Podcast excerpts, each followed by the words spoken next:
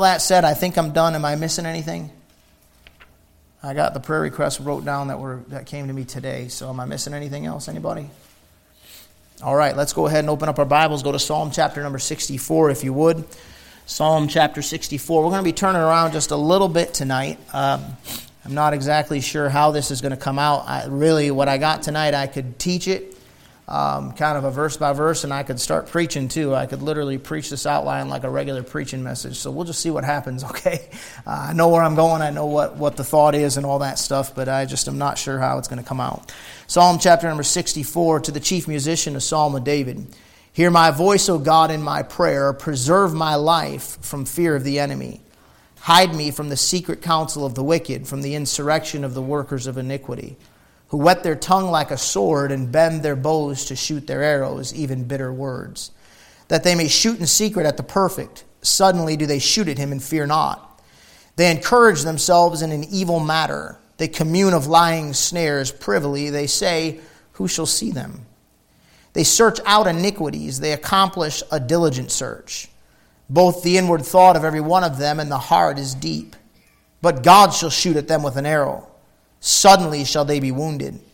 So shall they make their own tongue to fall upon themselves. All that see them shall flee away. All men, and all men shall fear, and shall declare the work of God.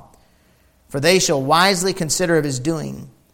The righteous shall be glad in the Lord, and shall trust in him. And all the upright in heart shall glory.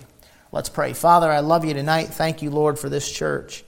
Uh, and I, Lord, I mean that from my heart. Just uh, overwhelmed, Father, by the blessing that they've been. Just getting the flowers there in the, the hospital room, Father, was a real blessing. Just I don't know that I can remember being on the receiving end of that, at least not from this church. And uh, that just really was a blessing to me and to my wife and my kids. Lord, thank you for that. Thank you for the love we feel tonight. Thank you for the privilege to be standing here tonight, to be in this pulpit. Thank you for all you're doing, God. And there, there's, there's new prayer requests on our heart and mind, uh, Lord, for uh, these other folks in our church, and we just ask you to hear those prayers and continue to do what you're doing. We ask you to work, we ask you to move. We ask you to speak to our hearts tonight as we get into this subject. What a timely subject. And it's just, it never ceases to amaze me how you work and speak and move through this book, God. It's just unbelievable. And I thank you for it. And I pray, Father, you'd use me now. In Jesus Christ's name, amen. I want to talk to you from verse number one on the subject of God's help with fear. Look at that in verse number one. He says, Hear my voice, O God, in my prayer. Preserve my life from fear of the enemy. I, I notice it, Paul, David making this request to preserve his life. I got thinking about that. Because I, I look up to David. You understand what I'm saying? I think King David was cool. I look up to Elijah. I mean, I think Elijah's a cool dude. How about Gideon? Gideon's, uh, I mean, I read my Bible as a little boy, and I remember reading about Gideon, and I thought, man, what a dude. like, I, I, wanted to be a guy like that. How about Joshua? I mean, going into the promised land and just stinking, wiping everybody out, and just that to me was cool, you know? I just Moses sitting up on the hill, and Aaron and Hur holding up his arms, and who's down there fighting? The young guy. And he's the one that God takes to lead the children of Israel into the promised land. I mean, I, I thought that just, I've see, I've always viewed them one way. I think I've always viewed those guys one way because of where I had been in my life up to that point. All I saw was their strength.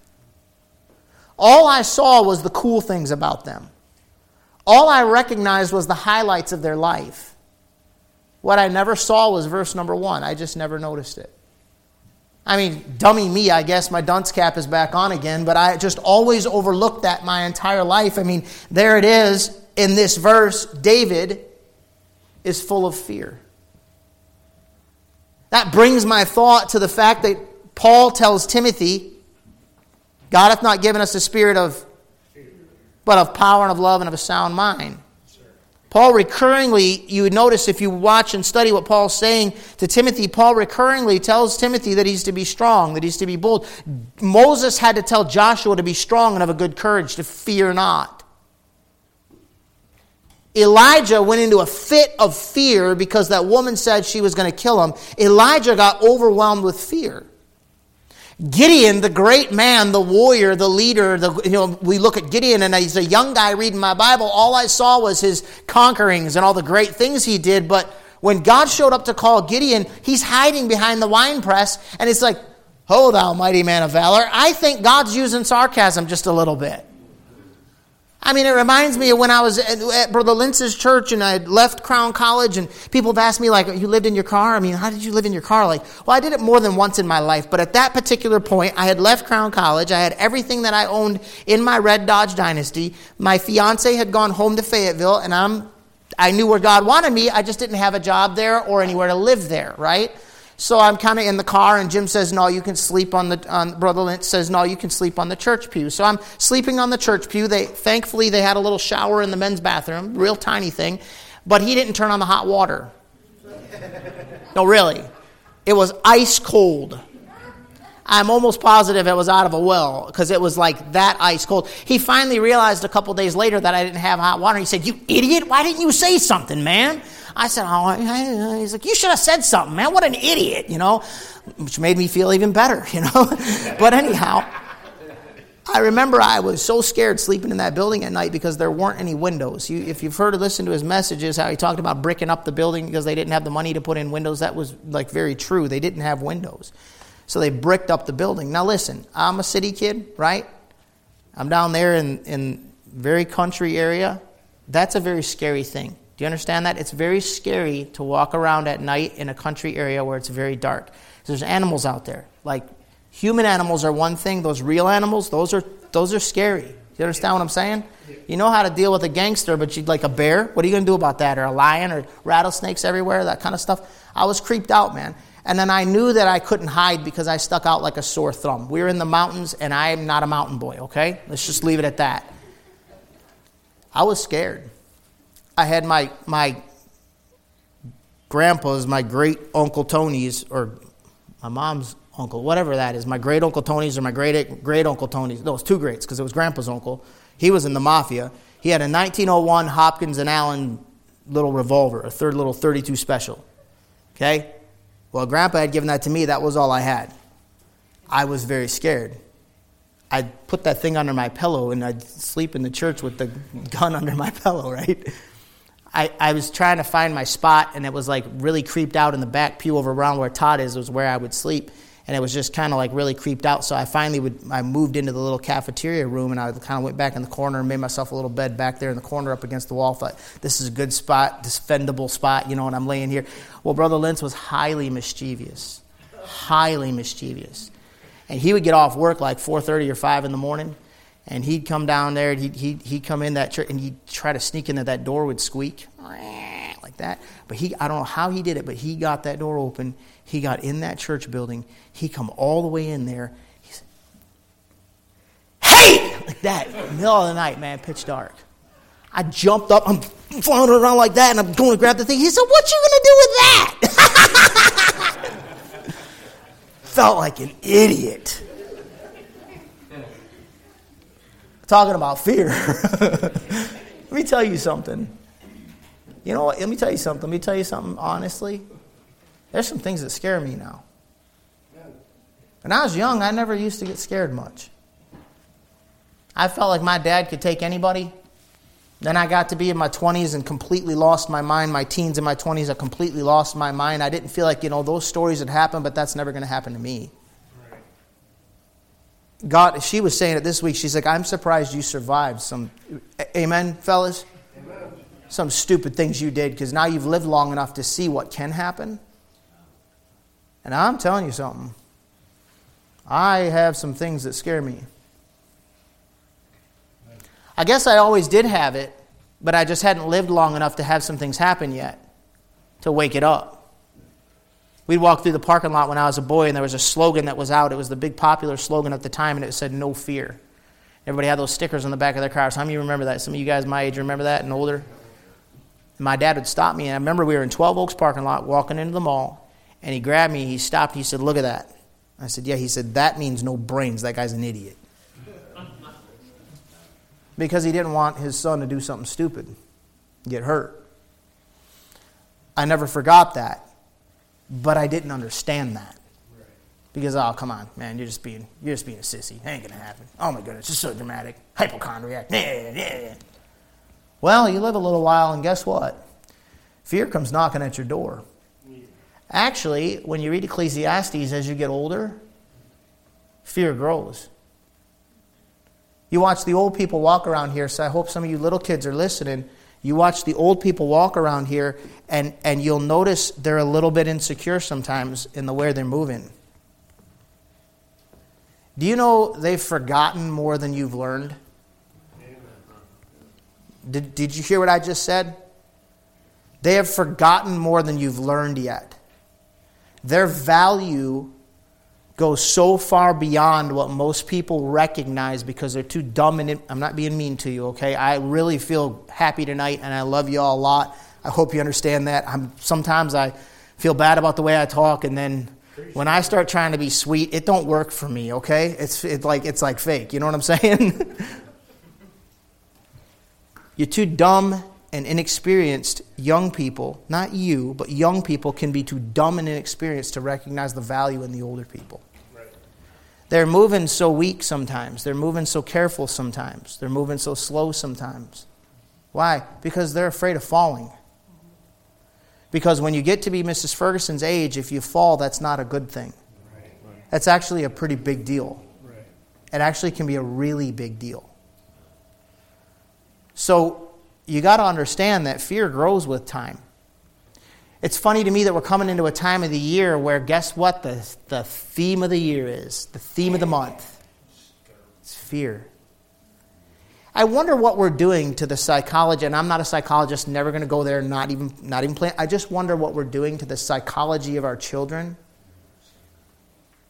when we teach them that this is cool, that demons and witches and graves this is all just a great thing.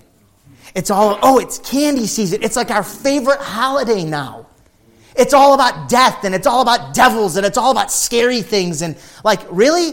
Like, what are we teaching our kids? They're walking by somebody's yard in our neighborhood, you know? I mean, here's these educated and whatever, it, you know, more than likely is. And there's grave plots all over the thing. My kids are like, Dad, like, that's what, that, that's what they're teaching kids, little kids? Like that started a conversation because it like hit one of my daughters. It was one of those light bulb moments, something you always know, but it just like really hit you that moment. And she was like, "That's sick." I mean, we, we attended some funerals here at, recently. There's nothing about that that's like, oh, where's the candy? There's nothing about that that's like entertaining. That's actually something that instinctively in you and I we fear. And it's normal to fear some of those things. I want to show you a couple things. Let's start getting into the text here. I want you to go back to the first time the word fear shows up in your Bible. Go back with me to Genesis chapter number 9 and look at verse number 2. Genesis 9 2.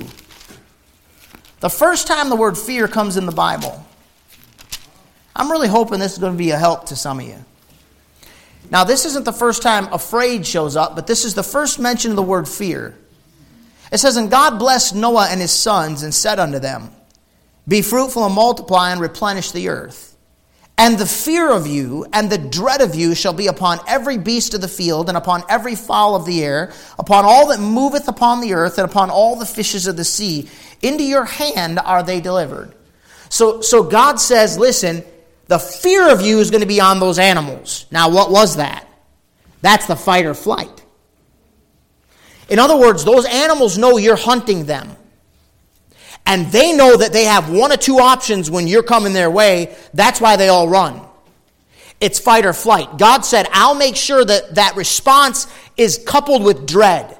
I'll make sure when that fear thing hits them that they don't attack you, but that I make sure the fear in them drives them to get away from you. I'll fear and dread. You see that in the passage? First time it's mentioned. God established fear for the animals, God did not establish fear for you and I. Isn't that interesting? Now think about that for a second. When God put Adam and Eve in the garden, He didn't want any fear in their life. They had no knowledge of good and evil they only had knowledge of good. God did not want them to have a knowledge of evil. With no knowledge of evil, there would be no what? Knowledge of fear. Those, those animals are afraid you're going to end their life. That's an evil day. That, that's evil defined in the Bible is not always like witches and warlocks and Halloween, right? Evil means a bad day. Like Saturday was an evil day for us. Okay? So that's, that's what, that's a definition of the word evil according to the Bible. So without any fall of man, without any sin, there's no knowledge of evil. So there was no fear. They're like little kids. You got to teach them not to run out in the road. They had no idea that they were naked because they were that innocent. There was no threat. There was no danger. There was no anything. They were just completely innocent. They were right where God wanted them. They only had a knowledge of good. And God said, Listen, I don't want you to eat that because I don't want you to get the knowledge of evil. I don't want you to know more. Now, watch it. Watch it. You're in a generation where they just have to know more. Your flesh will get you to check out the news. Okay? That's your flesh. The devil will set you up while you're checking it out. Let me explain what I'm saying. We got all this weird gender stuff now, right? And all this obsession with, uh, I'm going to use a, a, word that's good with kids in the room and all that. All this obsession with um, immorality. So there will be all these articles on there and they'll be talking about educating the children. Now, we're all like, what are they teaching the kids in the public schools? What are they doing to the kids? What are they doing to the kids? Oh, what are these horrible people doing to the kids? We got to know all this. What are they teaching them? And then they go in there and they start listing this stuff about immorality. And they have all these abbreviations. And all those abbreviations mean something. You know what God said? You don't need to know. You know what your temptation is going to be and the devil's going to do? Look up that one. What's that mean? What is that? What is that? Go ahead and read what's in the books that they're publishing in the schools. God said you don't need to know that stuff. He doesn't want you to have a knowledge of it. He wants you to have no knowledge of evil, but He wants you to have a discernment of evil. Do you understand the difference? Yeah. A knowledge of evil is I know and understand what that is. A discernment of evil is, just to say it simply, just a sense of, I'll pick the good one for you because I think you're a good kid. Right? Something about that ain't. I'm not. I didn't feel right. That's all you need to know. Do you know sometimes you don't have to explain why you don't believe that? You just know, mm-mm.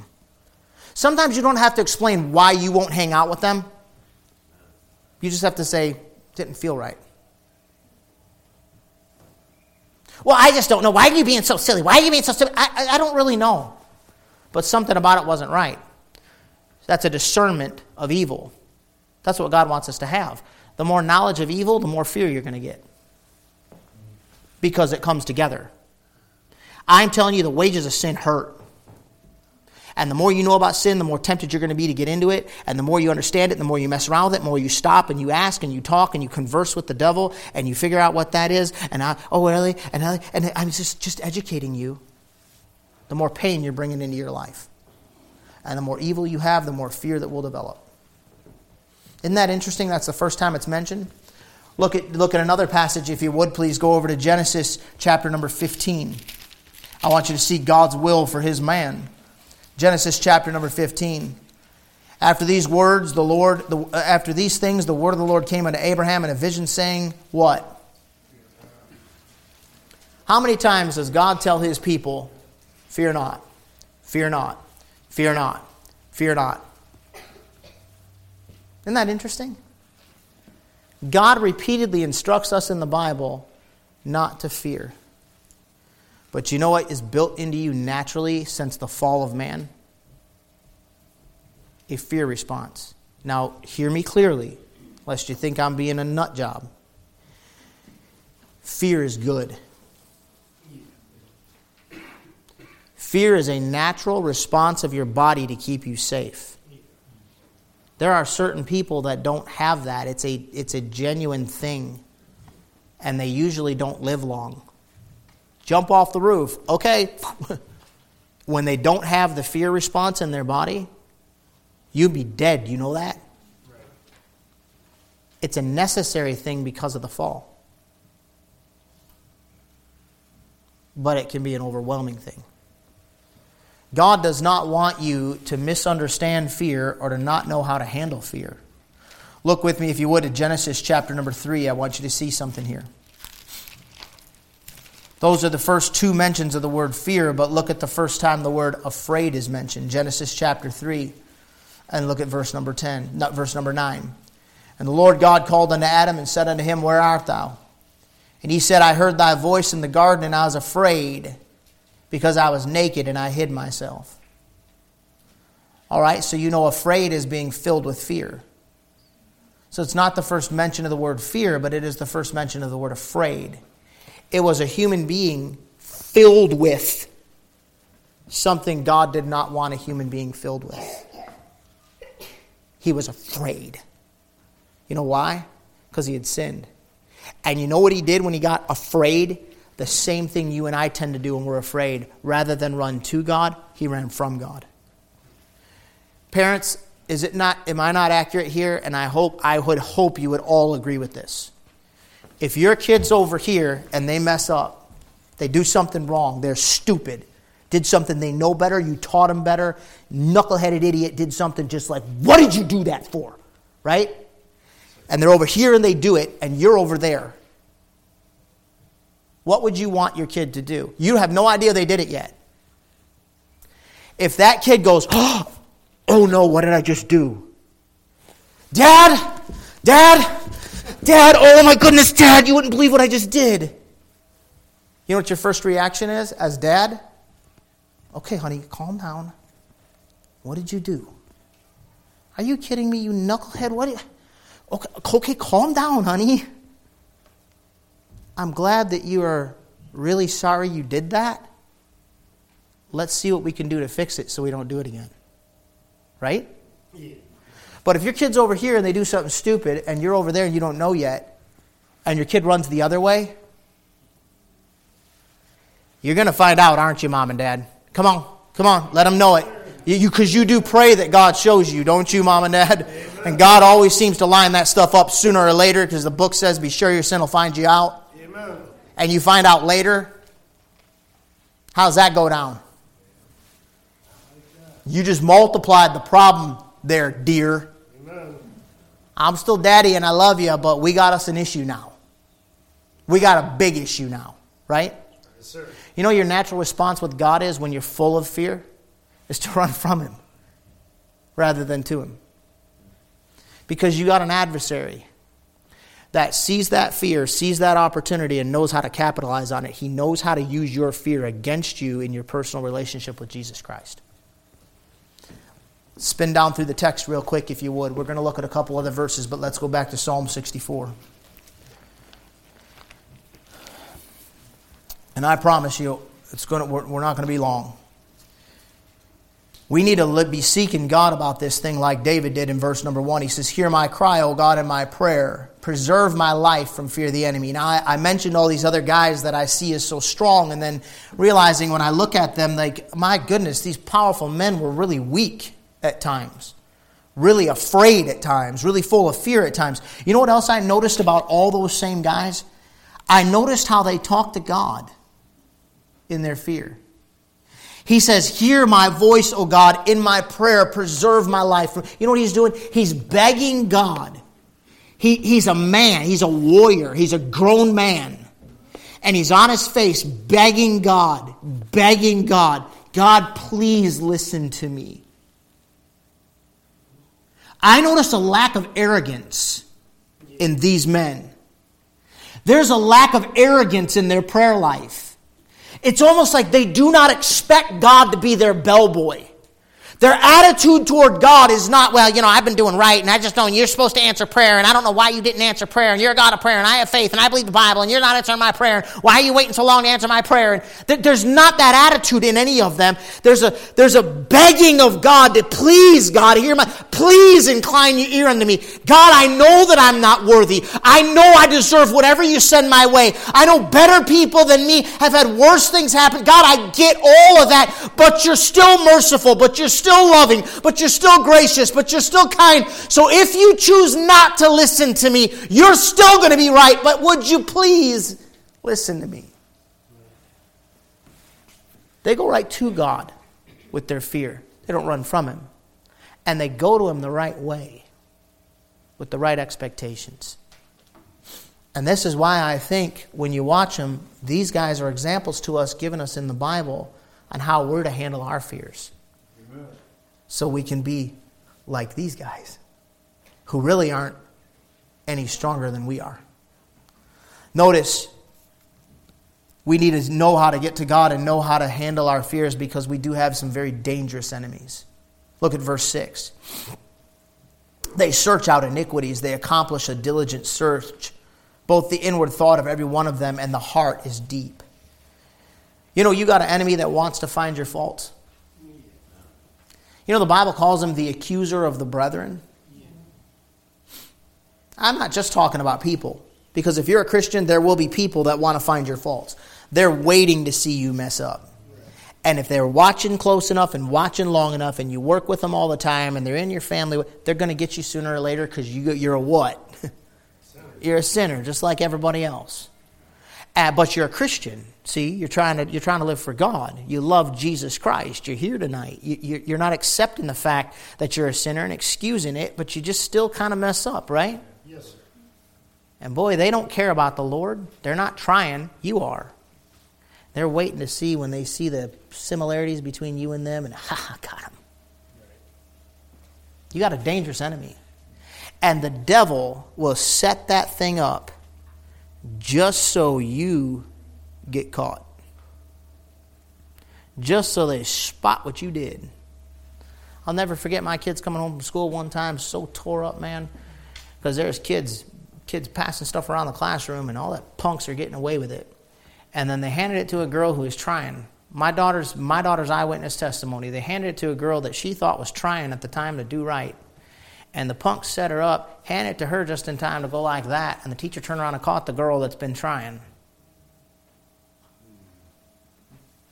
And she come home like she was crying and angry and like pounding the counter and just like, I can't believe that. And it's like, yeah, yeah. That's how it works, son. That's life. You know what you do? You do right anyhow. Yeah, but they got in trouble. Yeah, God saw it. You got a dangerous enemy. You know what you need to do? You need to get right to God as quick as you can get to God. Why? Because you got a dangerous enemy that wants to set you up. Now, I'm not trying to freak you out. I'm going to give you some hope in just a little bit. I want to point some stuff out to you, but I want you to understand the reality of your dangerous enemy. Notice verse number five. Not only do they search out, your iniquity, but they set you up for destruction. They encourage themselves in an evil matter. They commune of laying snares privily. They say, Who shall see them? You know, the devil tries to set you up. You do understand that, right? Life happens to everybody, right? I've talked to you about that over and over and over again. Like, don't get so superstitious and super spiritual that, oh, I went to church on Wednesday night and that's why I hit a deer on the way home. No, you hit a deer on the way home because it's rut season. So, everybody be careful when you leave tonight, okay? Right. And pay attention. And don't be staring at the kid in the back seat. Keep your eyes on the road, check the sides, right? Uh, defensive driving. And you hit a deer. Here's how that becomes normal stuff in life becomes supernatural when you hit the deer, the devil sits on your shoulder, the principalities and powers show up and say, If you'd have been home, this wouldn't have happened. You went to church, and that's why. Do you see how that works? You can't throw away one because we have the other. Some people get so spiritual that they become like charismatic. And, that, and, that, and they're, they're like, like, you think you're like that spiritual that everything's all about the devil and you all the time? On the other end of the spectrum, you get so so practical and doctrinal that you forget that there is a spirit world we're fighting against, and you got some enemies that are dangerous. And they're going to try to work, they're going to set up those snares for you. I will tell you what one of the snares is it's the internet. It, it, now, listen, this isn't a doctrinal statement, it's just very practically interesting to me. It's called the what? The worldwide what? Ain't that interesting? Get your feet caught in a what? It's a snare. You want to know something? Let me tell you something, especially for you preachers out of this church, okay? I want to tell you something. Preachers are getting themselves messed up because of the cotton picking internet. If you got to get up and not say certain words because of the internet in your pulpit, you're being censored by your fame. I can't say that because if I say it, I'm going to get kicked off the internet. Kick me off the internet. What do I care? I can still preach to you right here on Wednesday night. And I'm preaching the same I've always preached. I'm not going to be a lying, compromising, sniveling hypocrite. I am what I am. Amen. If that means I don't have an internet ministry, well, God didn't call me to an internet ministry. He called me to pastor a church. And that's you. I hope people can get help from the stupid thing, but I think it, I don't like it. I'd be good with just disconnecting it and leaving them up in case we get shut down again, and then I can do the thing. You know what I mean? But I mean, I am not crazy about it. I ain't gonna. It, it's a snare. Well, what if they're watching? If they, first of all, get over yourself. People aren't. It's not like that yet in the U.S. I know it could be the next 30 years or so, but it's really not like that nowadays. Okay? We're afraid of things that aren't even there yet. And secondly, if they do, uh, don't we have a God in heaven? if they're laying a snare for me, okay, so I'm going to like start tiptoeing through the tulips, or I'm going to get up and preach on Sunday. I'm going to come in here and like, you know, thank you for, for, for supporting me like you do. I really appreciate it. It's a huge blessing. And, and I know you want me to preach, but I, I don't want to get in trouble. It's a snare. If I got the fear showing up, I run to the Father when the fear shows up because I got to know that God can help me with the fear, and I got to realize that that fear is a trap. The fear of man in the book of Proverbs bringeth a what? Snare. Oh. And they're trying to lay snares for you. So watch this. Watch this. The fear of man bringeth a, we just said it. Snare. He says, they're laying snares for me, Lord, right? The snare's not the problem. What's the problem? The fear of the snare. Did you see that? The fear of man bringeth a. Oh, they're laying snares for me. So? I'm good. Why? Because my Heavenly Father knew that thing was there.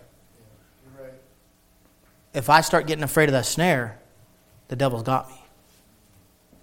He operates in that fear realm because fear came from the fall. You know one fear God wants you to have? One fear. Fear of God. Outside of that, you got to watch out for the overflood of fear. Fear is good, fear is natural. You should fear the results of sin. But you can't let that fear hijack your life. You got to take it to the Father. That dangerous foe not only sets us up searches out our iniquity, but will stab and shoot at us. Look at verse 3 who whet their tongue like a sword and bend their bows to shoot their arrows, even bitter words. They shoot, they stab, and they go after your heart to kill you. That's Ephesians chapter 6. That's the fiery darts of the wicked. You need to know how to get close to God and that God can help you with fear because you've got a dangerous enemy, but something else is in here because fear can derail you. Look at verse 1. He says, Hear my voice, O God, and my prayer, preserve my life from fear of the enemy. He didn't say, Preserve my life from the enemy. He said, Preserve my life from fear of the enemy. That's interesting to me. The fear drove David to make mistakes. Remember that? The fear will drive you to make a mistake. The fear of the enemy is that snare we just talked about in Proverbs 29, and look at why we fear him. Look at verse 2 Hide from me the secret counsel of the wicked from the insurrection of the workers of iniquity. Hey, you want to know what gets in your head sometimes? Check this out. You come into my office, right, for marriage counseling. And, uh, you, say, you're, say you're one of the ladies, me and Miss Grace are in there. Like, I need to talk to you. Okay, come on, in. we'll sit down and we talk. Sis, could you do us a quick, quick quick favor? Would you just step out for a second? We need to talk about something. Then we'll call you back in here in a minute. You, you know how that feels to have to step out of the room because they're talking about you? You ever been there? You ever been on a job interview? Best job I ever had, man. I went on the interview and it was grueling, and there was like three or four interviews. I had to drive an hour to get to the company. We were going back and forth, and, and then I decided I was feeling pretty high on the hog, so I was going to start negotiating the salary a little higher, you know. And we are going back and forth, and, and they're like, "Can you just step out for a quick second? There's a bunch of guys at a big conference table. I, st- I remember stepping out, standing there, and just like, and then they come out. They sent the lowest guy on the totem pole, the sales manager, to come out and get me. Sales manager came out and get me, brought me back in. They're all sitting there, and I sat down. I'm like, I'm thinking, you did it now, man. You idiot. You did it now. You're going to lose a great opportunity. You moron. You idiot. You did it now. Hold it together, man. Hold it together. They said, all right, don't tell anybody, but we agreed. We'll go ahead and do what you asked. Oh. You know what my fear was? They're secretly conspiring against me. That's a bad feeling, ain't it? You know what the devil will tell you all the time? They're talking about you. They're setting you up and the fear starts to build up in your head, and it ain't of God. He recognizes the fear can derail you. The devil knows that. The fierceness of your adversary will also derail you. Notice the sword and the arrows and the bitter words and the shooting in verse 4. You know, you got a fierce adversary. Do you know, you know that, right? Man, there are times when it gets on and it just, you know, they say when it rains, it pours and you're like, man, it just the, the phone it, it, can get where the phone rings, and you're like, I don't want to pick it up. you got a pretty aggressive adversary. That fear of him can derail your relationship with Jesus Christ. I'm going to make my last point, and we're done. Believe it or not, almost done. I got looking at this thing, and I want to say this very carefully. Okay, I'm not going to get emotional. I'm not going to get preaching. I'm not going to get loud. I want to be very careful about what I'm going to say. I got looking at this thing, and I even I, I checked it, and when I was 100% sure I, right, I was right, I asked about four other preachers that are friends of mine to make sure I was thinking right. Is there anywhere in the Bible you can think of where God told us to fear the devil, the principalities, and the powers? It's a good thought. A couple of passages they some of my friends kicked back at me, and I thought, yeah, I was thinking of that one as well. Closest thing you had was uh, when uh, Michael the archangel contended with the devil. He didn't bring against him a railing accusation, but said, "The Lord rebuke thee." Remember that? Okay, he was a power, he was a principality above Michael in the sense of there's God as the most powerful being, and then you have Lucifer as the second most powerful being, wiser than Daniel, and you have Michael the archangel doing that battle with him, and Gabriel had to come and back him up. Shows you the, the power of the adversary. And so he just said, The Lord rebuke thee. And in that context, he's talking about not speaking evil about principalities and powers and all that. Oh, you go over there to, the, what is it, the book of Job? It says, lay thy hand upon him, or is it Ecclesiastes? Lay thy hand upon, it's Job, lay thy hand upon him, remember the battle, do, do, do no more. I don't believe in taunting the devil. You get me in a church service where a guy's preaching like that, I will get my family, I will stand up, and I will walk out. I don't care who knows me. Oh, you can't do that. Oh, all your other friends are here. Guy gets up there and starts taunting the devil and saying that kind of stuff. I'll walk out. You understand me? I don't believe in taunting him. I don't believe in disrespecting the power that he has. Do you understand what I mean by that? That's lay thy hand upon him. Remember the battle do no more. You don't even rebuke the devil. You get around these charismatics that are always rebuking the devil and all this stuff. Where do you find that in the Bible? You know what you do? You resist the devil. You don't rebuke the devil. You don't fight the devil. You resist the devil. When do you resist the devil? After you submit to God. Submit thyself therefore to God, resist the devil, and he will flee from you. That's that running to the Father in a time of fear. Getting close to the Father and climbing up on his lap and just saying, Daddy, Daddy, help me. What you're doing when you run to the Father is you're resisting the devil because the devil, he's the, he's the predator, right? Walketh about as a what? And God put a fear instinct in you because you're the prey. So, what are you supposed to do with that, that fight or flight instinct? You fight, but how do you fight? You fight by fleeing. You run right to the Father and you resist the wooing of the devil because what he's going to do is he's going to sit back like he did in the garden and he's going to say, Hey, come on over here. Just try it one time. If God really loved you, God would. Your parents are idiots. Why would you get bad news from the doctor? You've been serving the Lord all these years. Come on now. Because he's more subtle than any beast of the field which the Lord God had made. And he's only subtle because he's wanting to make a feast out of you. He'll crunch your bones and lick your blood. So, what are you supposed to do with your fear? You're never told to fear him. You kids, you're never told to get all worried about Halloween and Devil's Night and all. You're not told to worry about that stuff. Where are you told to worry about that in the Bible? You show me where you're told to worry about that.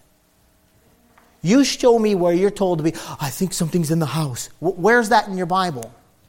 Please show that to me. You're not told to be worried about all that stuff. You ought to have the fear of God in you that makes you say, I'm not going to do wrong, I'm going to do right. I love God, I want to serve God. I'm staying close to Him because God is so powerful that all the rest of that stuff, it has to get permission to do anything to me, and He won't give them permission to do anything to me that would destroy me because He's going to use everything for my good and His glory. That's Romans 8 28. So you get so close to the Father out of fear of Him and getting out of His will, that He keeps you safe from all the rest of that. Look at it, and we're done. I want you to notice your fellowship with God determines your future. And your fellowship with God will help you handle any fear. Look at it in verse number 9. It says, All men shall fear and shall declare the work of God, for they shall wisely consider of his doing. The righteous shall be glad in the Lord and shall trust in him, and all the upright in heart shall glory. You know the day is coming when all men will finally fear God. Man, that you know that's going to be a great day. Ask the millennial kingdom. We're not going to be afraid to walk the streets at night. You're not going to be afraid of a snake. And, I mean, we had our daughter get bit by a rattlesnake, man. You ain't going to ever have to worry about that again. Never again. She stepped on one. But boy, that, that one, they'll just crawl up her leg and lick her face. It won't be, it'll be like a little puppy dog, you know, like, oh, look at this little Western Diamondback. Oh, you, you know, like, think about that, man. You're like, oh, honey, are you playing with him? whatever his name would be, Stevie the Snake? You know what I mean? Like, oh, like no fear. Can you imagine that? Folks, can you imagine that? That day is coming. All the men that don't fear him now will begin to fear him. And when everybody fears God, we won't fear each other. We won't fear what's going to happen with sin. We won't have any of that in the world. That fear will be gone when all men fear God. So the closest you can get to it in this life is fearing God now and it help you control the fear of everything else. And that's what we need. All men are going to fear him one day. But in the meanwhile, David figured out what to do with his fear. In verse number one, he went to God and said, Hear my voice, O God in my prayer, preserve my life from fear. you know what we should do with our fear right now? Bottle it up, pamper it, worry about it. No, take it to God in prayer. And when you do, you know what you're going to find in verses 7 and 8? God shall shoot at them with an arrow. Suddenly shall they be wounded. So shall they make their own tongue to fall upon themselves. All that see them shall flee away. So it's like we're going to see it, Haman does in the book of Esther. He goes and he tries to set up the gallows for Mordecai and he hangs on his own gallows. Did you hear me? They're coming after you. And God's saying, I'm going to take the arrows they shoot at you, I'm going to curve them up, flip them over, bring them down, and put them right through them. That's also in the book of Psalms. I think it's chapter 7. Their arrows shall fall upon their own pate. That's how powerful your Father is. The devil's giving me a hard time. Great, run to God. You know what God's going to do? He's going to take what they're trying to do to you and flip it back on them. That's a great. You got a father like that? You think you got to be scared? Close with me, if you would, please, in Psalm chapter number 34 and verse number 4. Psalm chapter 34 and verse 4. I like this verse. He says, I sought the Lord, and he heard me, and delivered me from all my fears. Isn't that a blessing?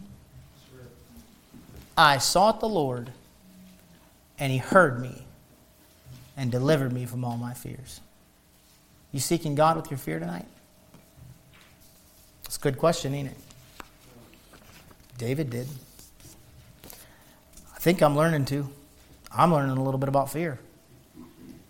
I think it's been good for me. Because, man, that thing teaches you more about your Father and makes you appreciate His power and His love and His tenderness, His ability to comfort you and pull you up on His lap and hug you. And to watch Him be able to take care of things you could never take care of and line things up you could never line up. It's unbelievable. Unbelievable. God is the one that helps you with fear. And in these last days, fear is going to escalate. You better learn how to manage your fear. And the only way to manage that is with the help of God. All right, let's go ahead tonight. You know what? I, I think I'm going to give you a minute to respond if you want. Anna, can you come to the piano? We got a couple minutes still. It's not, I mean, I've not been 45 minutes preaching. I know it got started a little late, but why don't you go ahead and stand to your feet with your heads bowed and your eyes closed? I'm, I want to just let you go, but I think God wants me to give you a chance to respond.